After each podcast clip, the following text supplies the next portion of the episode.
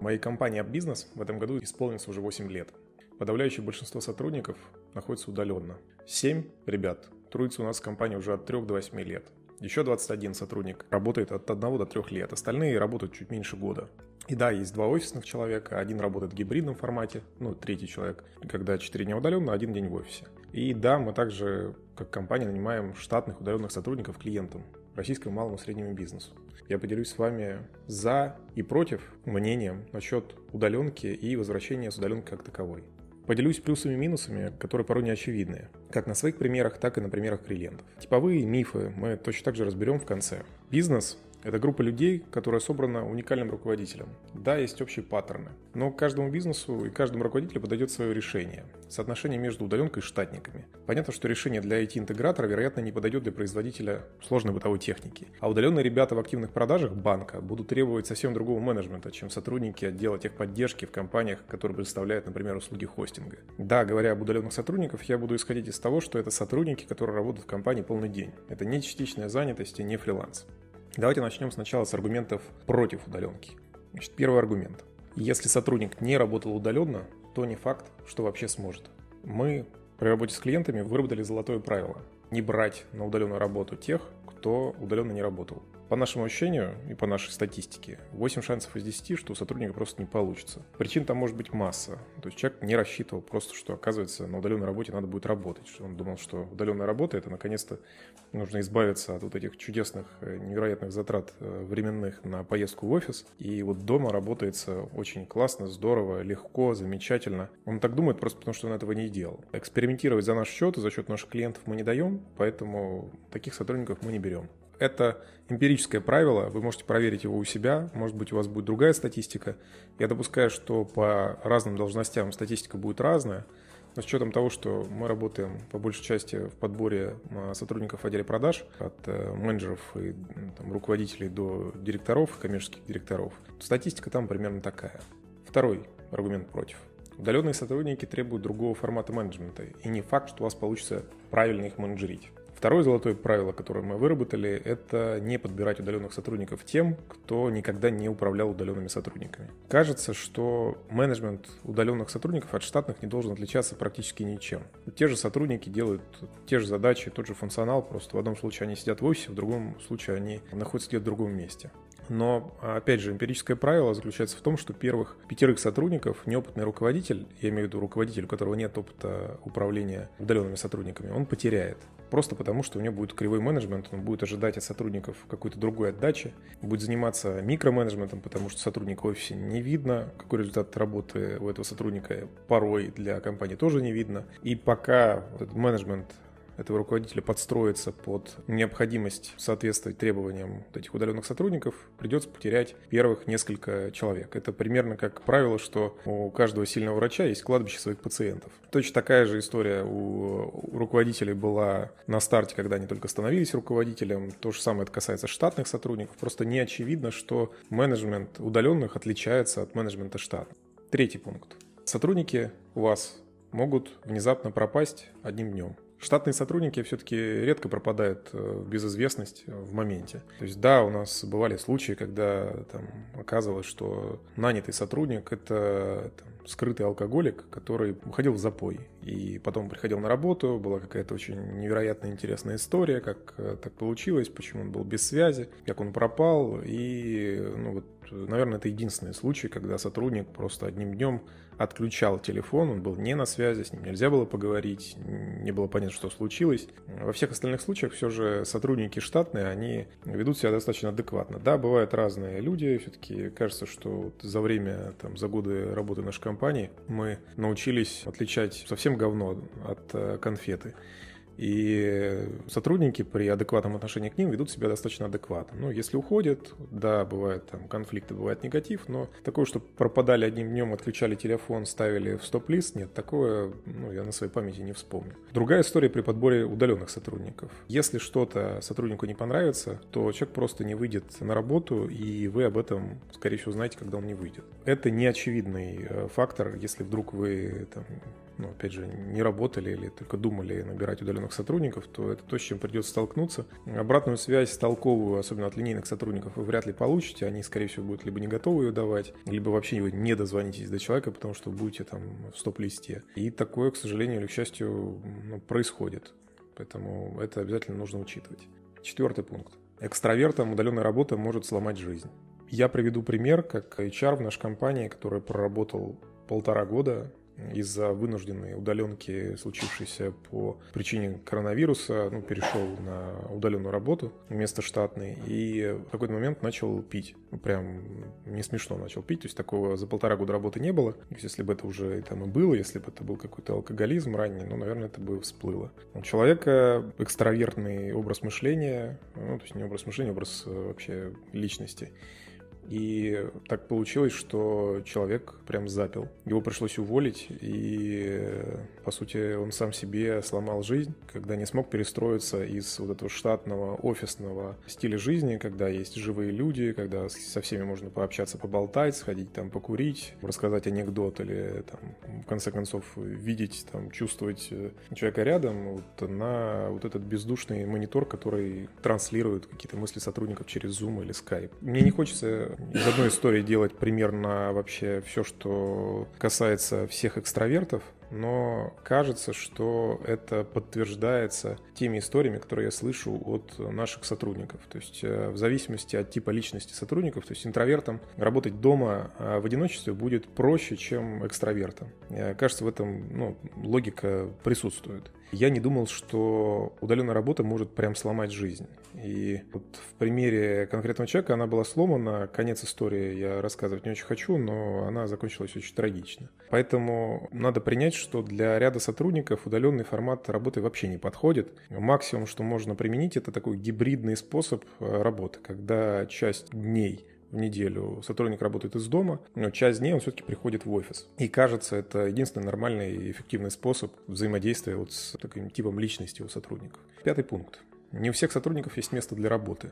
Это такой аргумент против, потому что мало кто задумывается, что нет рабочей зоны дома у человека. Вы не проверяете, в каких условиях ваш сотрудник будет трудиться. То есть вы просто его набираете под конкретные задачи, и после он либо с ними справляется, либо нет. При этом, когда человек приходит в офис, у него есть э, достаточно твердое разделение. То есть есть дом, где человек занимается своими домашними делами, там у него есть семья, у него есть там отношения, у него есть э, личная жизнь, есть э, быт, есть работа, где вот ты занимаешься работой и тебя переключает. Есть наблюдение, я читал книги по исследованию мозга, где приводился пример, что там, военные американской армии, которые были во Вьетнаме, употребляли во Вьетнаме героин, при возвращении демобилизации домой они его переставали употреблять, потому что менялся, контекст менялся, менялся среда, в которой человек находился. Пример достаточно яркий, но он говорит о том, что человек должен научиться переключаться из э, состояния отдыха и э, каких-то бытовых своих задач в рабочее состояние. По себе могу сказать, что у меня так не получается. Хотя, вот, например, у меня интровертный склад личности, но у меня не получается дома сосредотачиваться на работе. Поэтому я обязательно сижу в офисе. И офис — это мой способ сосредоточиться на работу. И я вижу, что у части сотрудников примерно подобный же запрос. У нас есть сотрудник, который переходил из э, штатного режима в удаленный и назад. И один из его комментариев был примерно таким же, что ну, дома нет места для нормальной эффективной работы. Дома есть кричащие дети, есть ремонт у соседей, есть родители родителей и родственников у кого-то. Есть, опять же, наличие того же самого холодильника и там условно бесконечной возможности отдыхать, потому что есть кровать, вот, пожалуйста, ты же привыкни на ней спать. Вот она так или иначе в какой-то момент тебя может поманить. Поэтому при подборе удаленных сотрудников мы, конечно же, спрашиваем, как человек переключается на работу, то есть каким образом он разделяет рабочее пространство и пространство для отдыха. Идеально, чтобы у человека была какая-то отдельная комната для этого. Ну, это как мы не берем людей, там, чаще всего удаленных из Москвы, потому что это не, не имеет никакого смысла. Есть люди, которые живут в загородном доме, там нет дефицита с наличием места, просто вот есть отдельное место, где человек может сосредоточиться на работе. Либо, как минимум, у человека должен быть хотя бы минимальная рабочая зона, то есть должен быть рабочий стол, рабочий стул, там компьютер, который подключен, чтобы хотя бы перемещение вот этой внутри комнаты и когда человек садился за место конкретное труда, вот чтобы его это переключало тумблером в работу, что вот когда он сидит за рабочим местом, он работает, когда он оттуда встает, он может заниматься бытовыми делами. Шестой пункт. Аргумент против удаленки – это то, что поездка в офис упорядочивает быт и жизнь сотрудников – когда вы столкнетесь с тем, что у вас становится все больше и больше сотрудников, рано или поздно вы начнете проводить с ними собрания в каком-либо виде. Там, скрам, не скрам, любой вид собраний, скорее всего, вы применяете для общения с сотрудниками. И иногда вы будете включать камеры. И э, когда вы заметите, в каком виде ваши сотрудники находятся сейчас, вас может взять некоторая оторопь. Потому что когда ты едешь в офис, тебе нужно пораньше проснуться, тебе нужно сходить в душ, тебе нужно почистить зубы, Тебе нужно взять одежду, наверное, какую-то стиранную или чистую, чтобы она там не пахла. Тебе нужно там неудобно ехать в транспорте пахнущем и в офисе сидеть пахнущем. Тебе нужно доехать до офиса, там со всеми поздороваться, прийти, сесть, и вот ты на планерке. Когда тебе нужно выйти на собрание, когда ты находишься в формате удаленной работы, то ты можешь проснуться, не чистя зубы, сесть за компьютер, и ты уже на работе. И не хватает вот этого утреннего распорядка. Не каждый сотрудник готов это делать делать. Это вырабатывается только со временем работы удаленных сотрудников. То есть, если сотрудник прожил, допустим, там два или три хотя бы года на удаленной работе, он показывает нужный результат, скорее всего, когда вы его спросите, у него есть какой-либо распорядок дня. То есть, он действительно встает, он действительно делает все эти утренние процедуры. Просто ну, без них уже настроить себя на там, рабочий лад практически невозможно. То есть, ты вечером смотришь сериал там, и ложишься спать, и утром ты в таком же состоянии, в той же самой пижаме, с нечищенными зубами стоишь на собрании, которое проводится с ключевым составом э, сотрудников, включая руководителей. Нет, так не пойдет, и все же большинство удаленных ребят, которые прожили вот этот двух-трехлетний период работы на удаленке, они это понимают. Но для вот именно переключения людей, то есть если вы хотели, например, перевести сотрудника на удаленную работу, вот именно с этим вы можете столкнуться, и у меня нету решения, как с э, этой проблемой взаимодействовать. То есть я не нашел ее пока. То есть э, говорить сотрудникам, что, ребят, ну не меняйте график и там продолжайте просыпаться в то же время, там, продолжайте точно так же собираться на работу, просто садитесь за свой э, домашний стол. Ну, вас могут послушать, могут не послушать. В конце концов, это их время. Такая сложность тоже есть. Следующий аргумент против удаленки – это то, что нужна другая система выплат. Одно дело, когда вы переключаете ваших действующих сотрудников на удаленную работу. У нас есть клиенты, которые в коронавирус так переключали большую часть сотрудников, и они просто штатные сотрудники привыкли получать денежку определенным образом. Чаще всего, даже если это там серые выплаты, это есть какая-то авансовая часть, есть часть зарплат, которая там основная. С удаленными сотрудниками, особенно линейными, если вы собираетесь именно подбирать удаленных сотрудников, то там есть ряд сложностей. Сложность заключается в том, что рынок труда безнадежно испорчен работодателями, которые не выполнили свои обязательства перед сотрудниками. То есть они не заплатили зарплату. И получается, что у сотрудников есть очень высокая паранойя в сторону работодателей, которая подкреплена реальными примерами. Буквально у каждого первого есть э, пример насчет того, как ему не выплатили заработную плату. И когда вы обещаете такие белые, пушистые, классные, замечательные выплатить зарплату раз там, в две недели – то, к сожалению, на рынке вот именно подбора удаленных сотрудников вы безнадежно неинтересны. Поэтому с удаленными сотрудниками, с новыми, мы рекомендуем нашим клиентам, мы так делаем, выплаты на испытательные там первые 2-3 дня ежедневные а после переходить на еженедельные выплаты. И для того, чтобы вот это все там менеджерить, разработать, это все-таки требуется там и внимание чье-то, и время чье-то, и там система отдельная, там, потому что наверняка вы так не делали или подобным образом не платили. Но когда вы начинаете это внедрять, это становится хорошим конкурентным преимуществом для того, чтобы эффективно работать как раз с, с удаленными сотрудниками. Давайте перейдем к аргументам «за». Аргумент «за» номер один. Можно нанимать любых сотрудников без привязки к вашей локации. Ну, то есть э, любые сотрудники из любой точки России, по сути, любой русскоговорящий человек, там русскоговорящих там, больше 300 миллионов, любые ребят подойдут. У нас в колл-центре работали русские ребята с русским паспортом из Турции, Египта, Германии, Украины, Казахстана. То есть нанять э, сотрудников можно в любом городе России, как минимум, на самом деле и в большинстве городах СНГ. Отсюда вытекает несколько преимуществ. Преимущество первое, то что вы можете экономить на фот за счет доступа к регионам, где средний уровень зарплаты ниже, чем тот регион, где находитесь вы. То есть особенно заметно, конечно, это в Москве. Понятное дело, что там разброс не 90%, но тем не менее, например, если рыночный доход менеджера по продажам стартовый, там, окладный, я говорю про менеджера по продажам B2B на там, условно активные продажи, он э, в среднем по Москве в районе 60 тысяч рублей только окладом, то удаленного такого же качества сотрудника можно нанять где-то порядка за 40 тысяч рублей окладом. То есть да, можно нанять дешевле, но это будет, скорее всего, говорящая голова, а не там менеджер по продажам B2B. Ну вот примерно 40 тысяч рублей и является рыночным окладом для подобного уровня удаленного сотрудника. Ну, то есть это 33% разницы в цене при, по сути, том же самом функционале и том же самом качестве. То есть подбирая удаленных сотрудников, можно экономить на фот. При этом а, есть а, второй тоже побочный эффект э, возможности набирать сотрудников без привязки к локации. Это возможность закрывать больше диапазона по времени. Приведу пример, что ну, у нас хватает компаний, которые работают на федеральном масштабе, то есть которые работают не только в своем а, там, каком-то одном регионе присутствия, например, какой-нибудь условной Москве и Московской области, а работают по всей стране.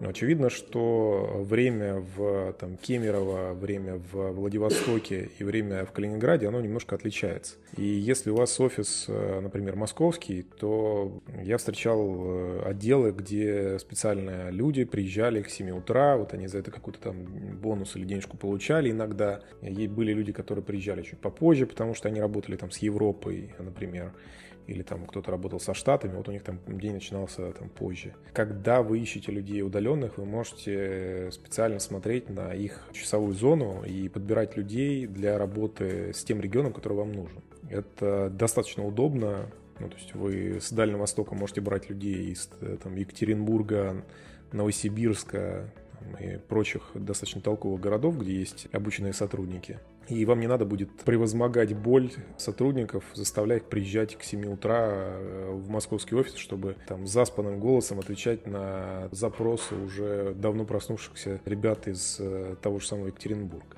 Следующий э, аргумент за – это то, что вы нанимая удаленных сотрудников, можете нанимать и внедрять этих сотрудников быстрее. Почему так происходит? Ну, потому что очевидно, что собеседование с удаленными сотрудниками делать удаленно. То есть вам не надо организовывать очный приезд этих сотрудников к вам в офис. Если вы так когда-либо делали, то вы очень странная компания и вообще очень странный руководитель. Для того, чтобы позвать человека на Zoom или Skype интервью, кажется, нужно сильно меньше энергии, чем э, согласовать очный приезд к вам в офис.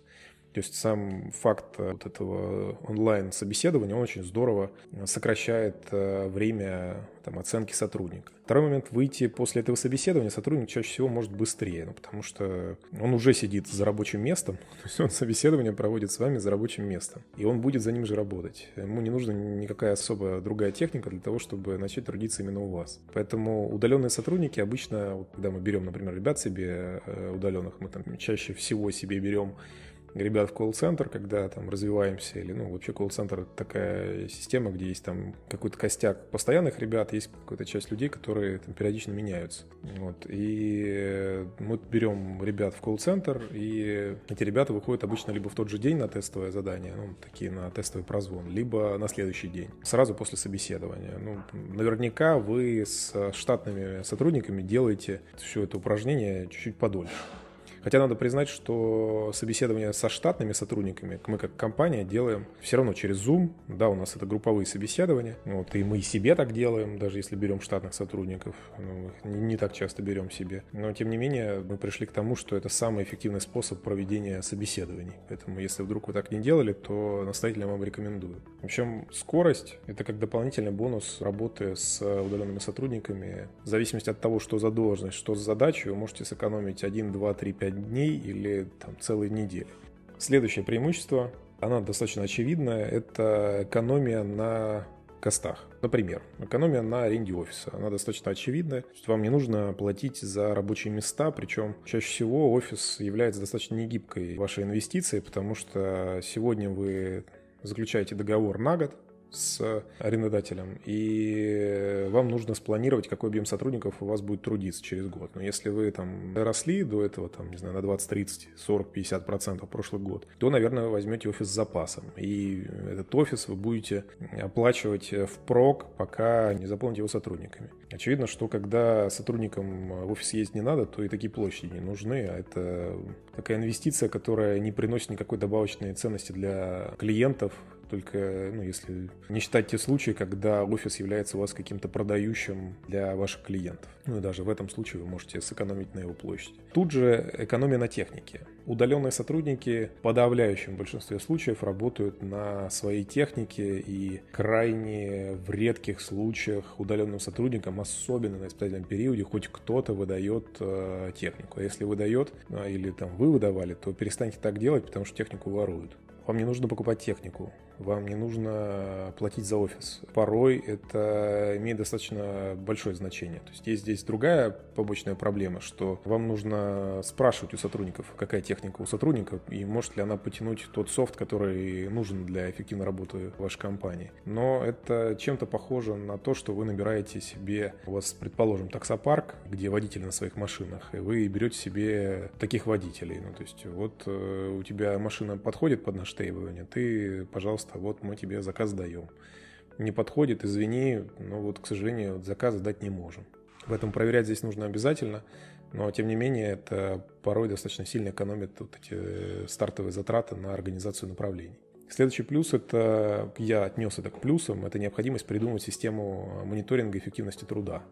Дело в том, что по удаленным сотрудникам не получается оценивать эффективность работы, а, просто посчитав всех по головам в офисе, а, ну или там выгнав лодыри из курилки. То есть э, достаточно простое упражнение. Приходите в офис, посмотрели, кто есть, вот все работают. Что они там делают, какой результат они делают, ну вот в конце месяца узнаем. С удаленными сотрудниками у вас слишком быстро проснется паранойя, потому что непонятно, вот вы сидите, вот у вас монитор, вот вы, а работает-то кто? А вообще работает хоть кто-нибудь? И сразу начинается поиск способов мониторинга, причем желательно такого, чтобы он не сильно там задрачивал сотрудников, но при этом показывал, что сотрудники включены, они эффективны, они показывают нужные результаты. Если не показывают, то вы понимаете, в чем проблема. Ну, то есть это внедрение всех CRM-систем, ERP-систем, систем проектного менеджмента, систем учета рабочего времени, э, систем слежения за рабочим столом. Вот этого всего того, что вы бы, скорее всего, не стали делать, просто смотря на то, как э, сотрудники в офисе работают, трудятся, а, ну,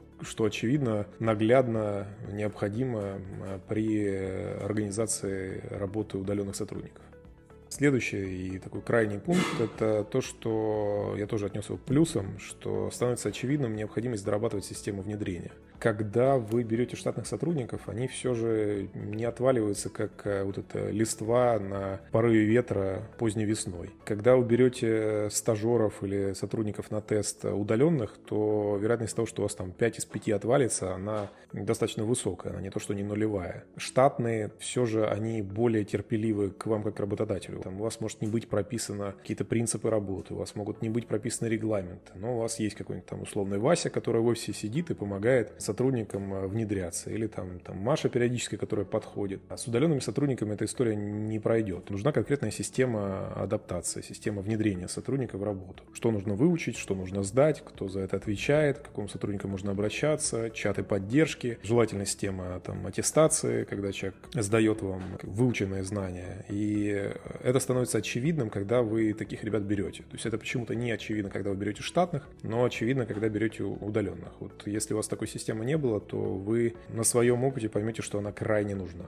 Давайте разберем про мифы. Я немножко коротко про них скажу, но кажется, что мифов вокруг удаленной работы тоже хватает. Я выбрал э, там три из тех, которые больше всего мне попались и на глаза, и то, что я вспомнил. Миф первый, удаленная работа повышает лояльность. Это кучу было статей э, в разных изданиях на тему того, что, когда особенно там, все попробовали удаленку в первый раз. То есть я напомню, что мы там 8 лет в удаленном формате уже трудимся, а вот э, все-таки, наверное, подавляющее большинство компаний попробовало трудиться на удаленке, ну, вот, хорошо, если в 2020 году, когда был коронавирус. И вот, мол, лояльность повышается, потому что сотрудники, там, вот они работают из дома, у нас там гибридная схема работы, они относятся к нам э, там, как работодателю лучше и в этом духе. В общем, я скажу, что корреляция, конечно, с этим возможна, но она настолько неочевидная, что на каждый такой тезис про повышение лояльности я приведу антитезис, где этого повышения лояльности не произошло.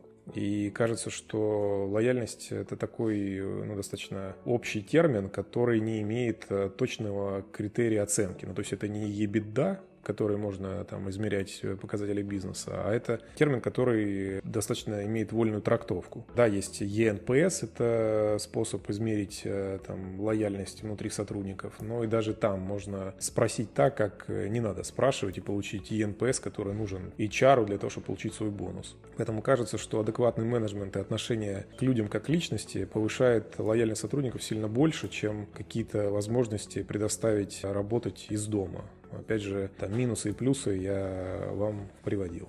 Следующий миф – это то, что удаленным сотрудникам а, не надо платить оклад или можно нанимать удаленных сотрудников за 15 тысяч рублей э, в месяц. Наверное, это такая немножко э, набившая оскомину нам э, боль от запросов, которые мы получаем от клиентов, но, тем не менее, я убежден, что найти этих рабов, которые будут махать веслами на галере на вашей за копейки, ну, это фактически нереальная задача, ну, то есть вы же не берете штатных сотрудников без оклада. Если берете, расскажите, как вы это делаете, потому потому что сделать это во всех нишах, кроме, наверное, работы риэлтором, практически невозможно. Трудзатраты для поиска таких сотрудников сильно превышают экономическую отдачу от их работы. С удаленными ровно такая же история, то есть даже если есть города, где люди получают там по 8 тысяч рублей, поверьте мне, там такой пробел с мотивацией у сотрудников, скорее всего, вы людей там не найдете. То есть да, казалось бы, вот когда мы там только начинали, я думал, что есть деревня в каком-нибудь усть Каменно-Подгорске, где средняя зарплата в городе городе там 12 тысяч рублей, кассир пятерочки получает 8 тысяч рублей, а мы тебе предлагаем там 25, и ты будешь там королем. Ну, к сожалению, надо сказать, что вы берете не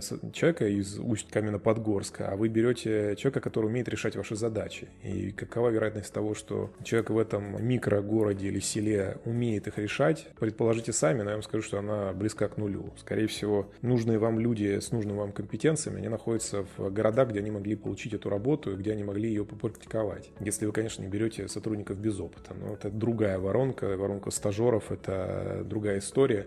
И там воронки, когда вам нужно по 100 человек в месяц, это другие воронки, там что-то подобное может быть реализовано, но таких кейсов по всей России очень немного. Поэтому вот эти иллюзии на, на тему того, что можно нанять сотрудников на условно бесплатную работу, ничего им не платить, они иллюзии, то есть вы можете проверить их сами, ну, то есть попытаться нанять таких людей, но можете поверить э, на слово и просто сэкономить себе кучу времени.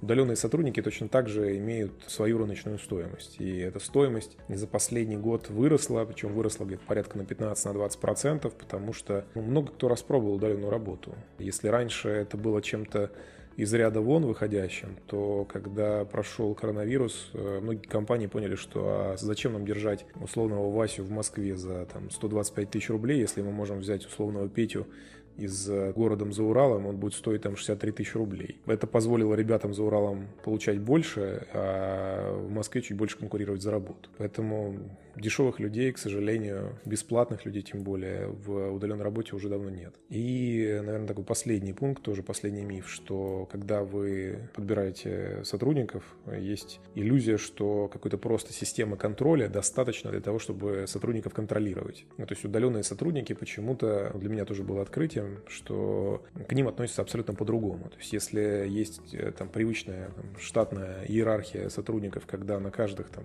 4, 5, 6, 8 Э, сотрудников есть один руководитель, там, руководитель группы, руководитель отдела, который отвечает за результат, который там, помогает новичкам адаптироваться, который там, э, ставит ребятам цели, там, мотивирует их в том числе, иногда там, помогает какие-то вещи там, по подсчету зарплаты делать. Но почему-то с удаленными это не так очевидно. И кажется, что если у вас есть какая-нибудь невероятная CRM-система, которую вы настраивали, то сотрудников можно не контролировать, они сами по себе будут работать без руководителя. Нет, это так работать не будет. Это не работает со штатными, потому что точно так же вы прекрасно понимаете, что если вы хотите взять каких-то линейных сотрудников, то должен быть кто-то ответственный за этих линейных сотрудников. Линейные сотрудники на то и линейные сотрудники, что им нужно ставить задач, но ставить задачи, а скорее всего думать они не будут, они будут делать так, как вы в регламентах прописали. И именно в этом как раз и есть задача бизнеса, ну, сделать доступность вот этих э, линейных задач максимально простыми и понятными, сделать так, чтобы по регламентам любой э, сотрудник, обладающий минимальным интеллектом, эти задачи выполнил.